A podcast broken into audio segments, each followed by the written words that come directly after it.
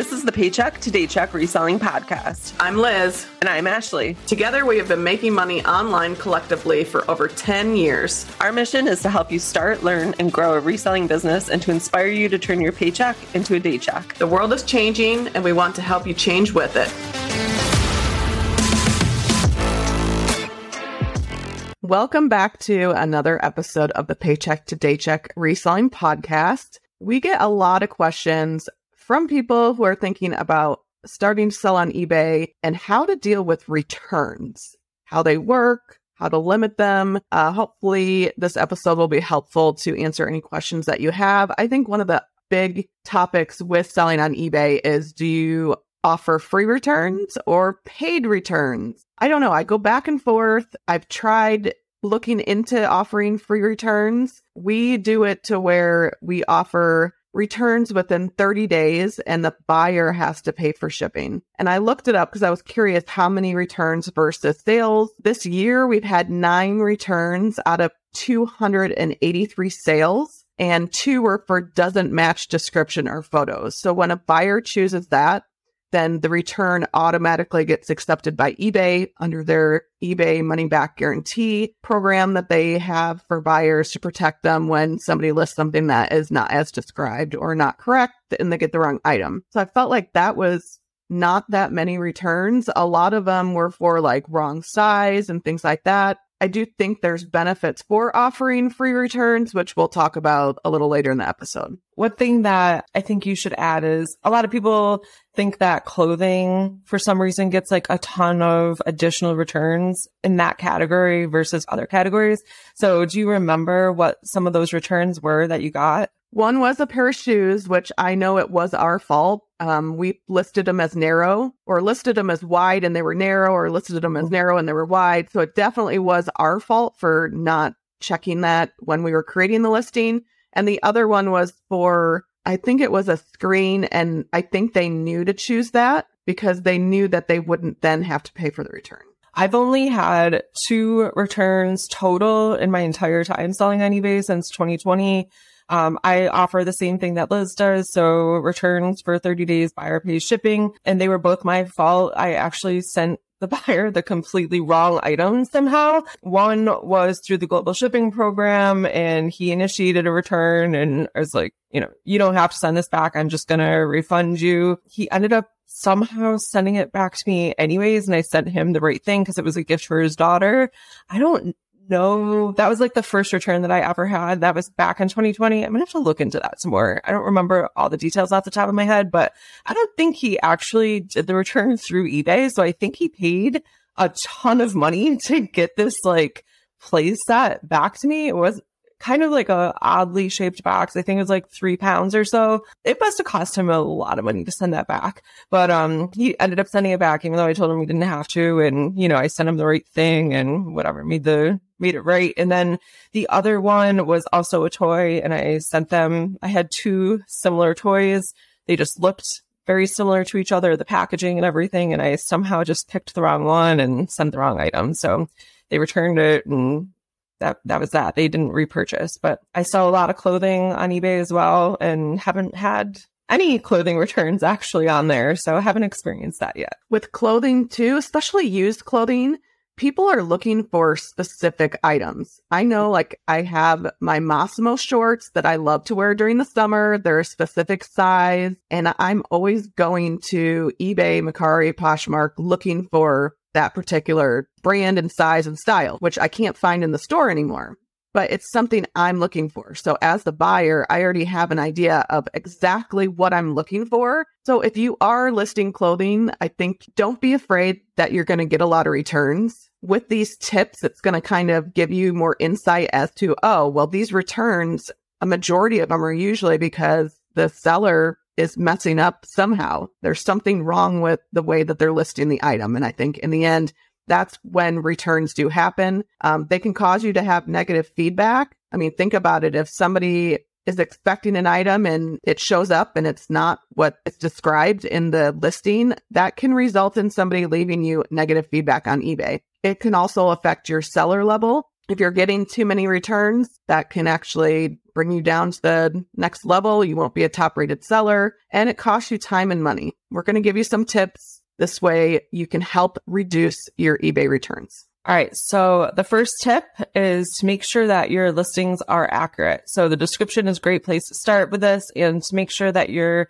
adding info and the correct info. So it's really easy when you're in the zone and kind of just like flowing through, like, you know, doing listing after listing. Maybe you're copying your description and pasting it into the next listing, making sure that you're taking out information that doesn't apply to the current listing and editing it to make sure it is accurate and adding information into the item specific. So I know a lot of people list um, by doing sell similar, which is a great way to list a lot of items very, very quickly.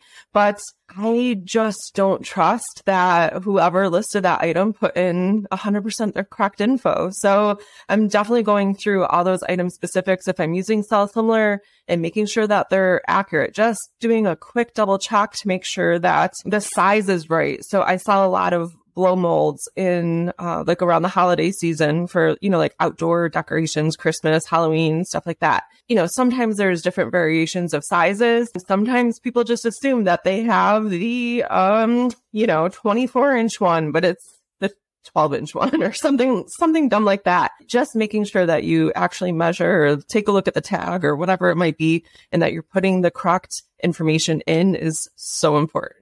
Not just assuming that it's right because it's already there yeah, that is a very good point because that actually happened to Casey and I over the holidays. Our niece loves basketball. We found the Sue Bird from Seattle, Jersey, and it I definitely knew that that seller was doing sell similar, but his listing was incorrect. We needed a large and he ended up selling an, an extra small. That's what he sent.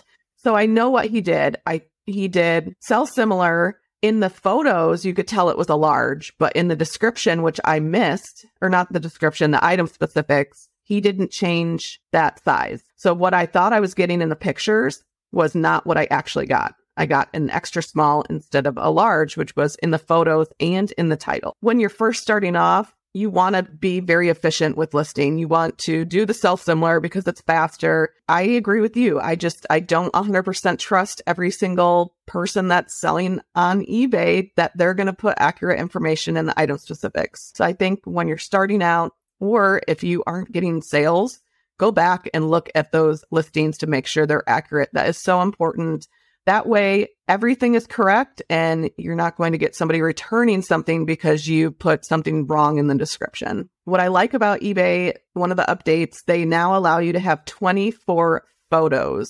I think that is really good for sellers. I know there's a lot of items that I was maxed out with photos and I couldn't add everything I wanted to. I feel like using high quality photos, making sure like even with the coloring of the items. So if you have like a red shirt, making sure that the red looks like what the buyer is going to get. My phone is awful. I don't know if anyone listening has a Samsung Galaxy S20 Plus. The camera is garbage. I can't photo certain colors. I actually have to go into the pro setting and mess with it. That way the coloring looks accurate.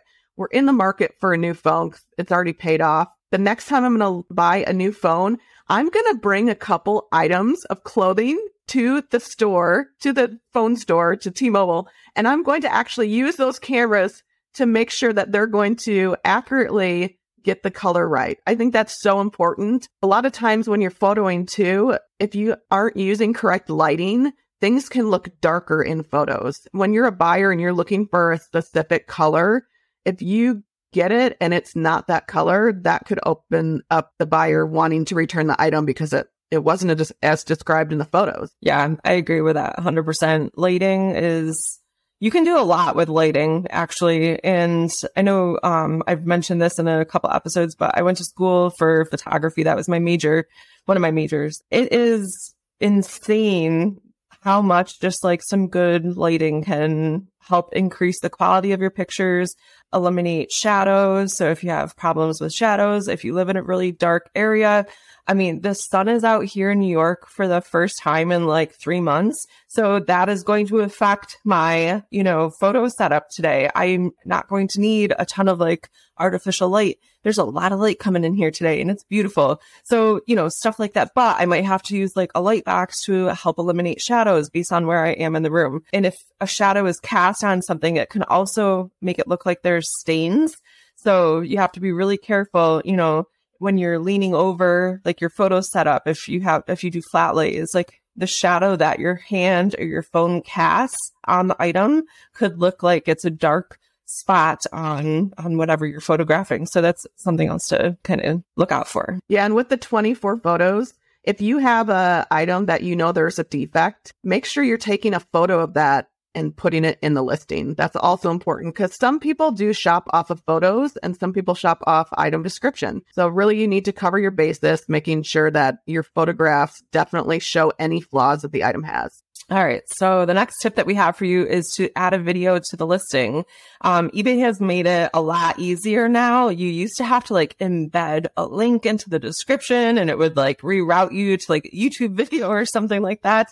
You don't have to do that anymore. Now you can upload your um, let's get your video right into the eBay listing. They make it so much easier. Thank goodness. Thanks, eBay. This is really important. Like Liz said, if there's a flaw in an item, I'd like to do a little video just kind of showing and maybe if it's like a tiny little pinhole using like the tip of a pencil, you know, next to that pinhole to show the size of, of the pinhole. Um, if you have electronics showing them turned on and functioning, uh, battery operated things. Like I've said before, I sell a lot of toys. A lot of these toys come with batteries included, which is nice. But if, you know, if it's a popular toy, especially, and it's been on the shelf for a little while, you know how kids are when they go to like Target, they're pressing all the buttons. They want to see it work. They want to hear the dinosaur roar, the baby cry, whatever it might be. So they're pressing the button over and over and over again. And that wears down that, you know, that battery. I also put in the listing, I just thought of this, something that I mentioned, and I can't remember where I heard this from. I think I heard this from someone a while ago, but if it comes with a battery, like putting in the description, like comes with display battery. It's not like a fully charged battery or whatever. Like it, when they get the item, if it stops working after, you know, two days, you don't want them to open a return because it stopped working. Likely the battery's just worn out because it's a really popular toy and a hundred other kids before theirs press the stupid button, you know? So comes with display battery, takes double A, three double A's, whatever. So putting that in the, in the description, but also like doing a video showing that it is fully operational at the time you're listing it, you know, showing any defects, like we said before, you know, back to like holiday stuff. If it lights up, if it plays music, you know, turning it on and letting it go through like that whole rotation, that's, you know, something kind of cool. So people can get a good sense of how it works, what it sounds like, what it looks like all lit up, that kind of thing. Yeah. And if you are going to be testing and doing the video, we sell like tape recorders and things like that. So if you have something that's an electronic that you have to actually use your own batteries and then you're going to take them out, make sure that you're including in the description that it does not come with, you know, double A batteries. So that's another thing. So just because you, well, a buyer could look at the listing and be like, oh, well, it's going to include the batteries because they just tested it. You know, I mean, you want to just cover your bases. So I'm all about under promising, over delivering. You're just providing a better buying experience if you are completely transparent with your listings. The next thing will definitely help prevent returns, which is packaging items with enough padding so the items will arrive safely. I've told this story before. My very first dish set that I sold arrived with not one piece intact. Every single plate, every single bowl was broken. It looked like somebody literally threw the box off a mountain and it rolled down to the bottom. It was my fault. I did not use enough padding. I didn't understand how to securely package dishes that were fragile. So I think that's another thing. Don't be afraid to overuse packaging material. When you are putting things together, if you can shake the box and you feel something move inside, it's not secure. So making sure that you have a lot of bubble wrap on hand or foam or packing peanuts. And, you know, who cares that it takes them 10 minutes to open up the package? Your goal is to get it there safely. So that's one thing that you should definitely make sure that you're doing package items with a lot of padding. Yeah. And I think that this is another good reason why a lot of people start on eBay with clothing and shoes because they're very unlikely to break in transit. Um, and then once you get the hang of shipping and packaging your items, then moving into like other items, hard goods and more fragile things. So that's a good point. So the next tip that we have for you guys is to make sure that you're shipping as quickly as you possibly can. A lot of, um, sellers on eBay offer, you know, same day shipping or one day shipping or, you know, handling time, whatever it is. Um, Amazon has just gotten people really used to super fast shipping, super fast delivery.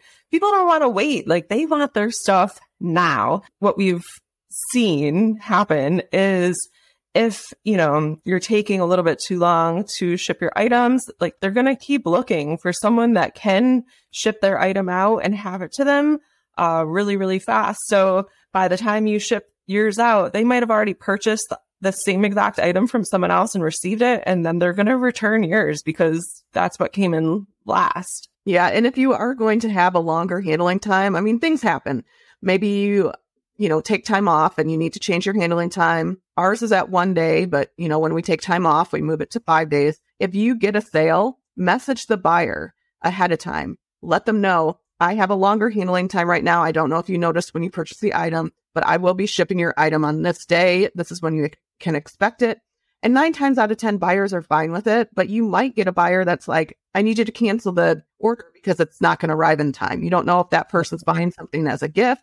So it's just good practice. If you are going to have a longer handling time, communicate that to the buyer. It's always better to just be upfront and honest about like what's going on than to just hope that they're going to be okay with it. And I would much rather not ship the item, you know, have them cancel and not have to ship it than ship it out, have them complain about the shipping time and then want to return it for whatever reason because it didn't come in, you know, enough time. So, you know, it's just saving yourself some headache. Now, this question came up in our private Facebook group. Uh, we had somebody buy some Lilly Pulitzer items and was asking if they were authentic. And I don't sell that brand. I, I don't know if I've even came across it in a thrift store, but I was trying to look up to help them out and figure out like, how do you find if something is authentic? And then it got me thinking about the times where, you know, we had found Nike shoes out in the wild and they're older. And it's like, how do you guarantee that the items that you're buying are authentic? But if you have any doubt if they're not authentic and you can't figure out how to verify, you might want to avoid listing those items because if they do end up being inauthentic, then that can open up a return on your end. Yeah. And you can also lose your eBay account as well if you're selling inauthentic items. So really something to be careful with. So the next tip that we have for you is to offer free returns on your items. So we talked about this a little bit in the beginning. Neither of us offer free returns currently, but it is something that we've both played around with back and forth. The benefits to offering free returns are it is more attractive to your buyers. It kind of gives them a little peace of mind like, oh, well, if there is something wrong with this, I can just send it back. And it doesn't seem like based on, you know, the, the people that I have heard in our community talk about it, it does not seem like turning on like free returns increases the amount of returns. It's really giving them a little bit more of a peace of mind, honestly. Um, you do get 10% off your seller fees and also a bump in the search results. So that's something to keep in mind as well. Our uh, private label brand that we sell, we actually have a separate eBay account for that because it's a completely different business. We do offer free returns on that. I don't think I've ever had a return. Feel like we probably do need to start offering free returns because, like you said, it, it's more appealing to buyers. It's just that confidence that if they do have a problem with it, they can return it. Getting the 10% off seller fees, that's actually really big. And I looked into it it was one of the episodes we were doing about eBay. And I feel like if we do offer free returns, we're going to save so much money with seller fees. So I think that is something I definitely need to try. And then maybe we can do a follow up video and see, you know, how it's going with offering free returns. The next tip that we have. So you avoid returns. This applies to high dollar items. A few years back, the Nintendo Switch was really big. We sold one for $400 we made sure that we bought insurance. So if you buy insurance for higher ticket items, you're going to avoid somebody opening up a return because a lot of times what happens, you could get scammed. Somebody saying they didn't get the item. With the higher ticket items or paying for the insurance, I think will secure that it's going to get delivered to the buyer. All right. And the last tip that we have for you guys is to make sure that you're adding measurements to your listing. So the example that I gave before on the blow molds, that's a perfect example. It is so hard sometimes when you are photographing items and when you're looking as a buyer on eBay to know from that photograph how tall is this snowman? I have no concept of how tall it could be 12 feet tall for all I know. You know what I mean? It, or it could be six inches tall. There's nothing for scale next to the item. So having a measuring tape or, you know, the measurements listed, something like that is really going to help the buyers. Um, and I like to add that right in the photos and in my description because like Liz said, some people are, you know, looking at the, the details and the item specifics and in the description. That's how they buy items.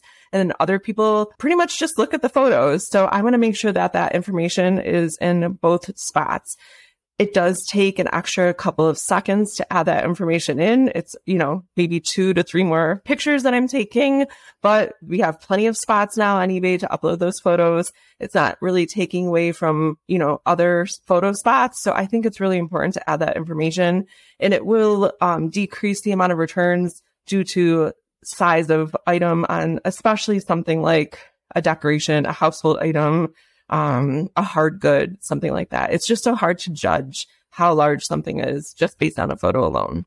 All right, guys, that's a wrap on today's episode. Thank you so much for listening to the Paycheck to Daycheck Reselling Podcast. Anything we mentioned in this episode will be linked down below in the show notes or description down below. Be sure to share this episode with anyone you think it will help and follow us on social media at P2D Podcast. Thanks again for listening. Keep working towards that day check.